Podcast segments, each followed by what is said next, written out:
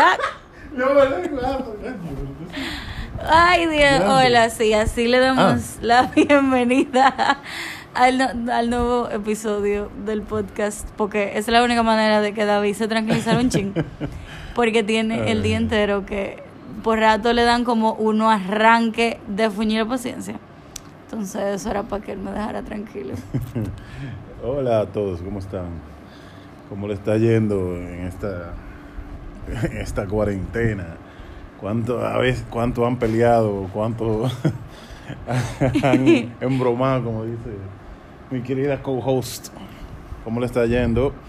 Eh, Yo creo que nada como esa gente del cuento que nos hicieron ahorita, cuando estábamos en una videollamada, que alguien hizo el cuento que le preguntó a una pareja de esposos que cómo estaban pasando la cuarentena y el esposo dijo, esperando que termine esto para ah, firmar el divorcio. para el divorcio. Qué difícil. Yo creo que esos son los que están peores. ah, eso es mucha risa, ¿verdad? Pero nada, seguimos aquí, seguimos eh, eh, tratando de, de publicar el contenido para ustedes, para nosotros desahogarnos, para aprender de nosotros mismos, todo eso y seguir llevando esta cuarentena y no matarnos En el proceso. En el proceso. No, y queremos también aprender de ustedes, o sea, que siéntanse libres de dejarnos mensajes directos, de escribirnos en las publicaciones de Instagram, siéntanse cómodos de Twitter también, eh, y dennos su opinión, háblenos de ustedes, sugiérannos temas, algo que ustedes quieran que hablemos. Si ustedes oyen una bulla de fondo, esa es la gata que está jugando, Sí, sí, por favor. porque ella se pone intensa a esta Ay, hora y ella le ha dado para jugar. Entonces, eso, señores, también queremos eh, escuchar de ustedes, o sea, cómo la están pasando. Eh, yo sé que dimos algunas observaciones en el podcast pasado eh, de cosas que se podían hacer en pareja eh, de lo para los que estaban y no estaban haciendo cuarentena juntos. Entonces, si alguno lo hizo, le funcionó. Eh, Sí, sí.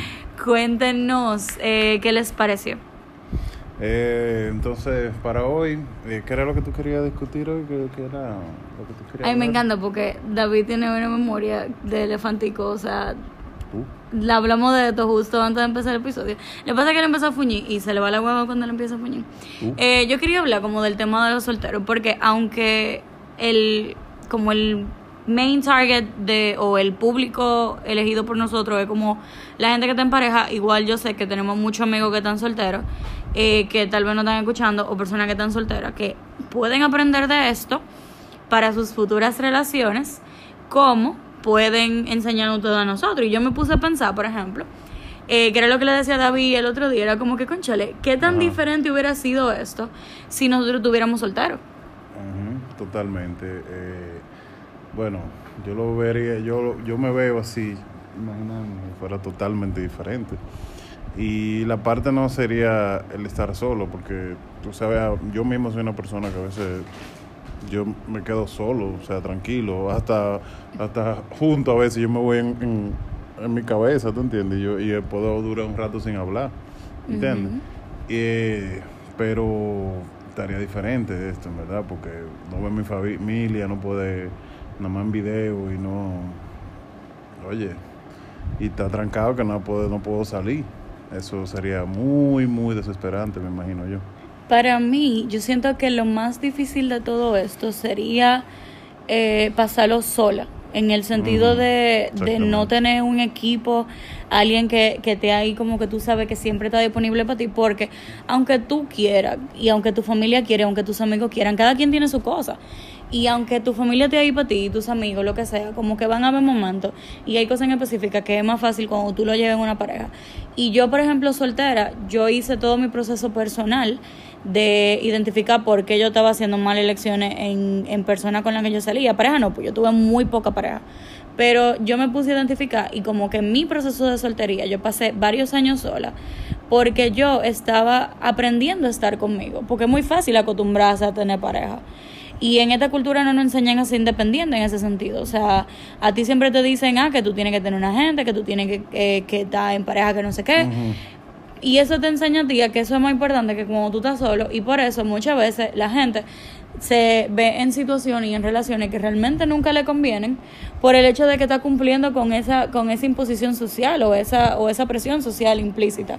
Entonces yo hice todo mi proceso de estar sola el tiempo que quise estar sola, pero aunque yo pueda estar conmigo misma en esta situación así como de, de, de, de incertidumbre, de preocupación, de cosas, yo estaría muy diferente, muy, muy insegura, eh, como inestable, con mucha ansiedad, porque por lo menos ahora yo tengo, tú sabes, tengo mi, mi equipo, o sea, somos un equipo y es como un chimo fácil. Yo soy de la gente que yo yo, o sea, yo puedo estar sola, pero cuando yo tengo una pareja que sirve, yo como que prefiero estar con esa persona. Y más un bicocheto como este para ti,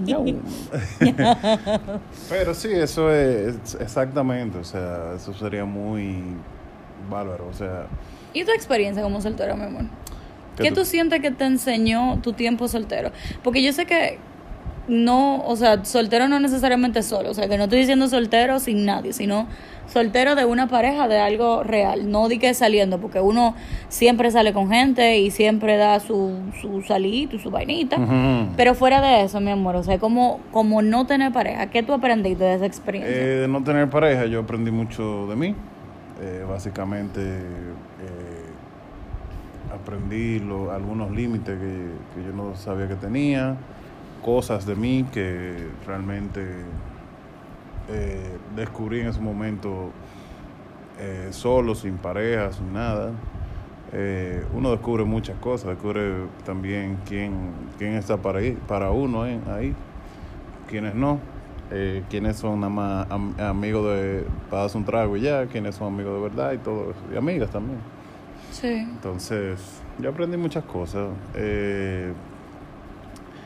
pero increíblemente eh, uno cuando está soltero y se mete en una relación seria como esta que tengo yo con esta co-host, eh, eh, uno aprende muchas cosas y, y de, de, la soltería y uno lo lleva a la, a la relación. Porque el, o sea, lo que yo aprendí yo estando soltero yo lo eso es aprendizaje, yo lo traje a la relación, entiendes? Una de las cosas que yo aprendí estando soltera es que muchas veces eh, nosotros aceptamos cosas con las que realmente no estamos de acuerdo, cosas que no van con nosotros, por el simple hecho de adaptarnos a una pareja. Y esa vaina no funciona así, o sea, venderle una película a una persona por estar ahí, por ejemplo, que tú quieras venderte como algo que tú no eres, realmente no es sostenible a la larga en el tiempo. Eso es, por ejemplo, yo creo que una de las cosas que nosotros no funcionó como pareja fue que no teníamos como dos semanas saliendo y cada quien puso ground rules, como vaina básica, de que mira, yo hago esto, yo hago esto, yo soy así, yo soy así. ¿Tú puedes estar con eso? Sí tú no puedes estar con eso, pues lo dejamos aquí o, buscamos otro arrangement que no sea una relación. Y eso nos funcionó. Y yo siento que este periodo de, de la cuarentena, así mismo como tal vez a nosotros nos tocó un par de años de soltería, pues a mí me tomó como dos o tres años de soltería. ¿Y a ti? Hasta que te llegó este bicocho. No, pero, ay, ¿cuánto tiempo duraste tú como en ese proceso de no tener una pareja formal que tú um, lo usaste de aprendizaje? Eh, como unos cinco años, cuatro. Bueno, entonces. Antes de encontrarte a ti. Yo siento que en la, eh, o sea, como esta cuarentena puede ser como una clase medio flash de lo que a él le tomó cinco años, a mí me tocó tres años y pico de aprender en todo el proceso. Porque en esto tú te, tú, es una oportunidad para tú conocerte y aprender a cosas nuevas sobre ti en una situación en la que nunca nos, nos habíamos visto. Porque la última vez que hubo una plaga de esto fue hace demasiados años y la mayoría de la gente que está escuchando este podcast no vivió esa etapa. Entonces probablemente tú estás viviendo algo totalmente nuevo que te va a enseñar mucho de ti, te va a enseñar mucho de la cosa importante que debe tener una relación o que debe tener una persona con la cual, con la cual relacionarte para entonces cuando tú salgas de aquí tú puedes decir, ok, sí, ya yo sé lo que necesito para conocer a una persona para algo bien. O bueno, yo no estoy preparado para algo bien todavía. Yo quiero andar un chismá, yo quiero rabandolear, como digo yo, un chismá. O sea, como yo siento que esto te puede ayudar a ti hasta cierto punto trabajar eso. No, y totalmente porque recuerda, eh, por lo menos en mi caso, eh, cuando tú y yo empezamos a salir, yo me ponía un poco ansioso. Cuando yo veía como que esto estaba cogiendo forma y como, como que iba camino a algo serio. Yo me ponía ansioso, yo como que mm, eh, empezaba eh, eh, como que por ventilar yo. Un saludo a Iralda y a Carla, gracias por su trabajo en este espécimen.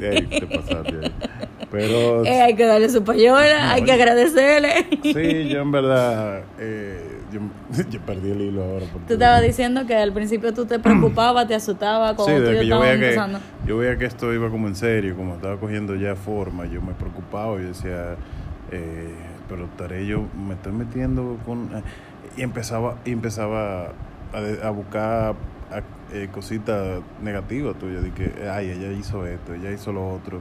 Y era tratando de yo de resaltar lo negativo y como decir, no, no, no, no, eh, y tratar de escaparme, una razón de escaparme de esta situación. Y, y, hasta que me agarraron esas dos personas que tú dijiste, me echaron un boche, básicamente. Me dijeron que estás evita bien, deja estar de idiota, que sí, que yo, está bien. Pero yo, cosa que yo aprendí ahí, pero como quiera, o sea. Pero que yo siento que ese miedo no es malo. No. Porque es que es difícil, para mí es difícil, tú crees que tú, una persona que tú conoces de par de meses o de un tiempo, tú la conoces lo suficiente como para saber qué es lo que es con esa persona, si puede durar mucho tiempo. Entonces, como que para mí no es raro que tú tengas ese miedo al principio. Porque cuando tú tienes claro lo que tú quieres en una pareja y tú lo estás viendo vislumbrado en otra persona, también tú tienes que ver, di que, Mirgina, ¿y será que yo me lo estoy imaginando porque esa gente me gusta o realmente eso está ahí? Ahora, una pregunta, ahora te tengo una pregunta. ¿Y qué tú dijiste cuando viste este pecho? Este bizcochito Ok, cuando te vi la primera vez que Fafa nos presentó. Eh, un saludo a Fafa. Un saludo a Fafa, gracias por presentarnos también. Eh, ¿Tú dices la primera vez cuando Fafa nos presentó o tú viste como dentro del proceso? Cuando tú me cuando, tú me asimilaste, vamos a ponerlo así. Mira, conmigo tú me gustas desde el principio. O sea, desde el principio. Yo decía como que, mira, que en el tipo se ve bien. Eh, pero era como pero yo en ese momento, que es algo que la gente tal vez no sabe, y es algo que de, la importancia de hacer su trabajo de introspección personal, y es que tú me gustaste, pero yo todavía tenía vainas que resolver conmigo, porque para mí era como tipo, no, él está muy bueno para mí. O él está súper formado y ya está como en un punto de su vida en el que yo estoy tratando de llegar y probablemente él no me quiera por eso, porque todavía yo no estoy en ese nivel. Y era como también hasta cierto punto miedo. Y porque yo misma no estaba preparada para una relación en ese momento. Yo estaba como, ah, no, yo me voy pepaña a vivir y yo no me voy a buscar un novio y qué sé yo. Que entonces como que todas esas cosas se mezclaron. Pero overall, tú siempre me gustaste. Y yo siempre estaba como que me así. Pero yo tuve, en todo este tiempo en el que te conocí, como en esos, ¿qué? Como seis, siete meses de amigos por ahí Como en esos seis, siete meses de amigos, o sea, yo hice todo mi proceso de tratar de que mami se estaba de hacer lo, que, lo que yo quería hacer. Fui mucho a terapia, o sea, me trabajé mucho yo. Y gracias a Mariel también, que me jalaba mis orejas cada rato, como no deje pasar algo bueno porque tú crees que tú te vas, porque tú crees que tú vas a una vaina, como que no te vuelva loca por cosas que no han llegado, porque tú no sabes si estás perdiendo al futuro poder de tus hijos. Y de verdad tenías razón. Entonces como que yo, dentro de todo eso yo hice mi proceso, o sea, como que yo fui a mi terapia y yo me revisé y hasta que yo no tuve ready, hasta que los dos no tuvimos ready, esto no empezó a funcionar. No, porque yo mismo, cuando te conocí, yo dije, eh, ay, qué bizcochito, qué bien. Y, te vi, y mira que yo andaba fe ese día, manín. No, pero, pero, tú sabes que. Pero, yo andaba totalmente de cricajada por the record. De una vez más lo, eh, lo que tú hablaste, lo que hablamos ahí. O sea, tú sabes que una tipa puede estar buenísima, puede estar que sí o qué, y eso no es nada. A mí me interesa más. Es muy triste cuando tú estás saliendo con una jevita que bonita y cosas, pero la tipa es como aburrida y tú no tienes nada que hablar con ella. Eso es muy fuerte, sí, Sí, me ha pasado eso. Pero nada. Eh, pero eh, yo recuerdo, eh, cuando te vi, yo como que, ah, míralo, y hablamos muchísimas cosas. Eh, pero me sorprendió todas las cosas que tú dijiste. Y más cuando después nos encontramos en el mismo sitio un par de días después. Dos días después, justo después. Tú y yo nos conocimos un lunes 18 de diciembre y el 20 nos juntamos en el mismo sitio, un miércoles. Yo me acuerdo que ella andaba con la gente del diplomado de Rocha. Entonces, sí. Y ahí hablamos un más, y, pero yo estaba en otro coro, yo, estaba en otro coro y cosas. Yo siento que estábamos en dos posiciones totalmente diferentes y eso es como el, lo importante de tú aprovechar la soltería y con aprovechar la soltería no es de que, wow, quédate 100% solo, porque eso no es verdad. uno tiene necesidades, a todo el mundo le gusta que lo abracen, que lo besen, le Sí. gusta hacer frecura, o sea, no es que no haga eso, el punto es que cuando tú te vayas a involucrar 100% con una persona, que tú lo hagas consciente, porque yo siento que muchos de los problemas de la gente, primero, miedo a estar solo.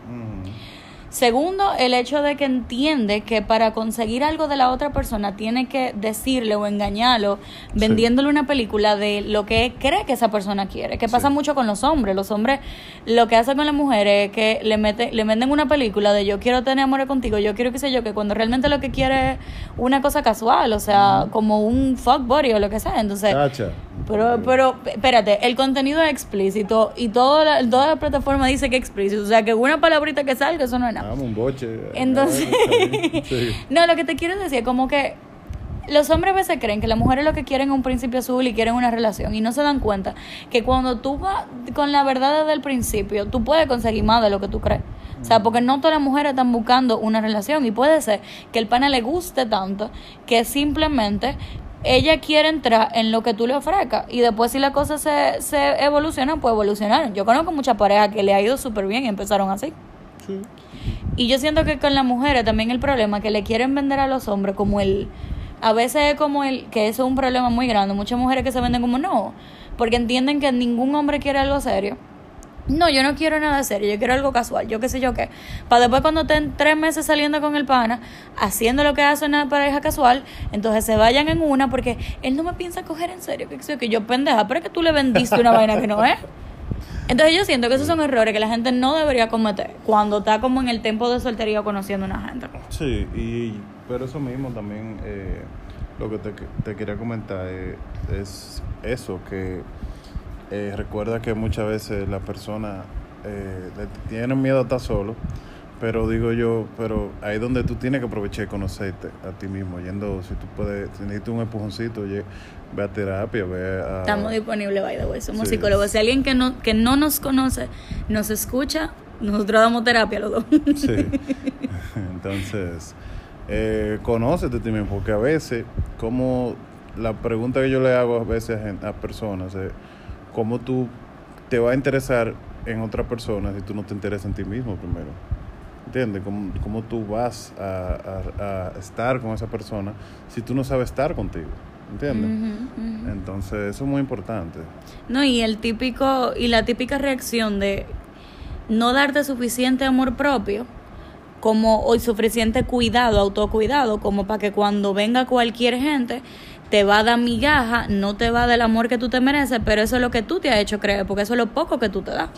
Porque el mundo es un reflejo, o sea, lo que tú aceptas de otro es un reflejo de lo que tú te estás dando a ti mismo, porque tú no vas a recibir de fuera, nunca nadie de fuera te va a dar el amor y la atención y el cuidado que tú primero tienes que darte a ti. te va a dar a ti mismo, Y por eso es que tú ves que mucha gente está en una relación por mucho tiempo, probablemente una persona que le da poca cosa, y dentro de ese proceso se conoce, se revisa, empieza a darse valor, eh, empieza a darse valor y en ese proceso se da, se da cuenta que le están dando migaja, que no le están dando suficiente amor, suficiente atención, o sea, no se merece tampoco y decide cambiar y decide darte el chance de, ok, o tú cambias y me da lo que yo me merezco, porque ya yo cambié Sí. y me di mi lugar, o pues tú te vas.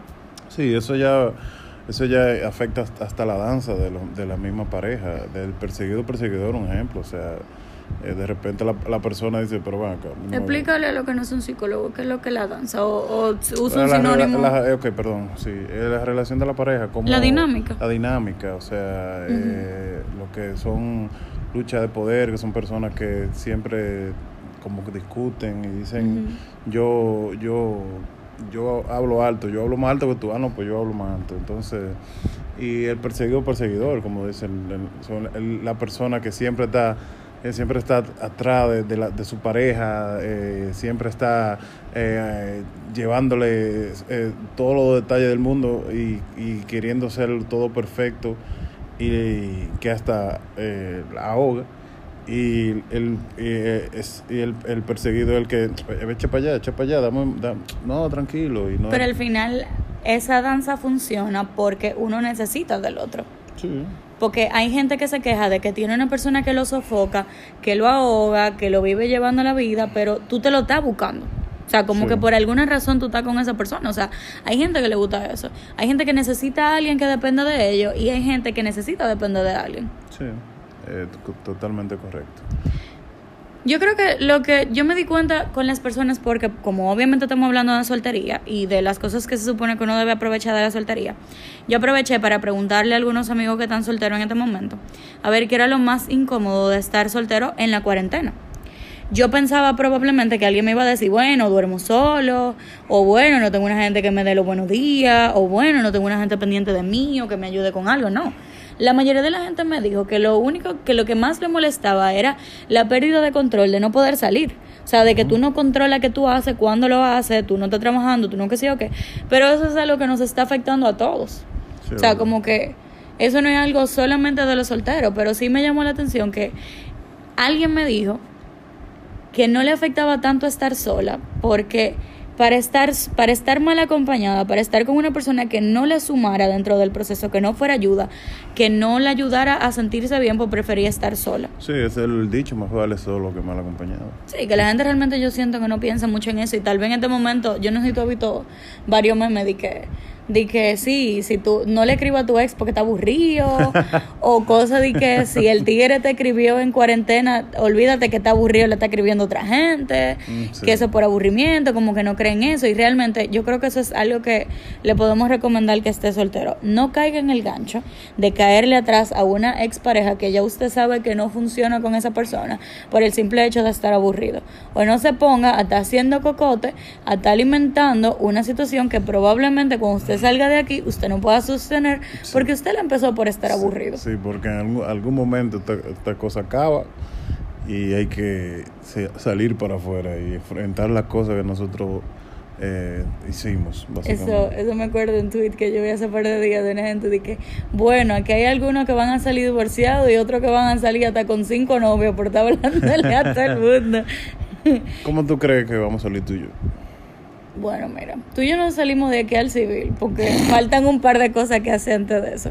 Porque sorprendentemente dentro de todo el proceso, yo creo que del tema de convivencia y de estar trancado en una misma casa, hemos tenido como que un solo pleito en este mes entero. Ujú. El resto de las cosas han sido por cosas que no tienen absolutamente nada que ver con la convivencia. Pero para nada. Entonces, como que esto, lo único que yo sé que no ha ayudado es como afianzar nosotros como equipo.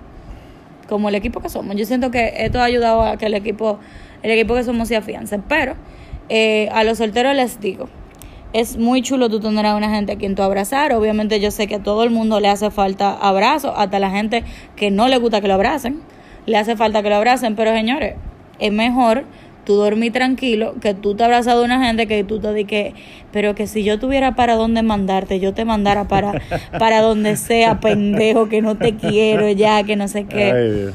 Y que no me preocupen, después que salgamos de aquí, lo que no queden con, con estrés postraumático, eh, van a abrazar a mucha gente. Yo creo que después de que, como en dos años, cuando full, full, full hayan erradicado el virus, vamos a tener que hacer una fiesta de abrazo en algún sitio público, porque hasta yo que tengo una persona aquí en abrazo de noche, a veces yo digo como que, conchale, yo amo a mi novio, pero yo quiero abrazar a otra gente que no sea él. Porque es que lo amo, pero di que, Mirgina, eso no es suficiente, yo quiero abrazar a otra gente. Ok, pues nada, ya, ya sé. ¿Tú no te has sentido así? Pues tú sientes como que tú No, quieres abrazar a tus padres y No, cosas. padres Yo quisiera abrazar a mi sabes- mamá. Sí, pero tú sabes que yo, no, yo soy de la persona que no me gusta que me abracen mucho. Yo vivo moca en la calle. Tú vives moca en la vida. En la Hasta a mí tú casi me has dado su, un suple, Un suple. con- por reacciones que automáticas. tú me, me, me asustas, me sorprendes. ¡Ay, ay, Dios mío! Pero sí, eso, eso es así. O sea, obviamente yo quisiera abrazar a mi familia, eh, a mis padres. Saludo a los doctores. Eh, obviamente cuando le he llevado comida del, de- del súper, cosas que ellos me han pedido, obviamente yo quisiera darle un abrazo. Eh, mi padre y yo hicimos hicimos machuca, o sea, de que eh, De lejos. explota, no, con, uno- con los guantes. Ah, Y fue- eso fue de que, wow. Sí. Y se lo- yo se lo dije a mi hermana, y yo, mira, le di, le, le di explota, un machuca, papi, ¿tú entiendes? Entonces, Imagínate yo, o sea, mi mamá está en Jarabacoa. Gracias a Dios está sana, está bien resguardada, pero ella está en Jarabacoa. Y cada vez que ella me llama, yo me siento tan triste, pues ella me hace tanta falta, que yo me pongo a llorar. Sí, sí, hoy fue un otro ejemplo de eso. Entonces es como eso, señores. Miren, esto va a pasar. nos vamos a transformar. Yo siento que tú no vas a ser la única persona que te va a transformar eh, cuando salgamos de esto. Va a haber mucha gente que habrá hecho su proceso de introspección solitaria y se va a transformar como persona. Y probablemente cuando tú salgas de aquí, tú vas a hacer una mejor elección de pareja. Excelente. Eh, bueno, pues nada, eh, ya es el, el episodio de hoy. Eh, por favor, eh, es- eh, espero que hayan, eh, por favor, primero que nada, síganos en Instagram, Y en Twitter. en Twitter, eh, en de él y ella podcast. EP.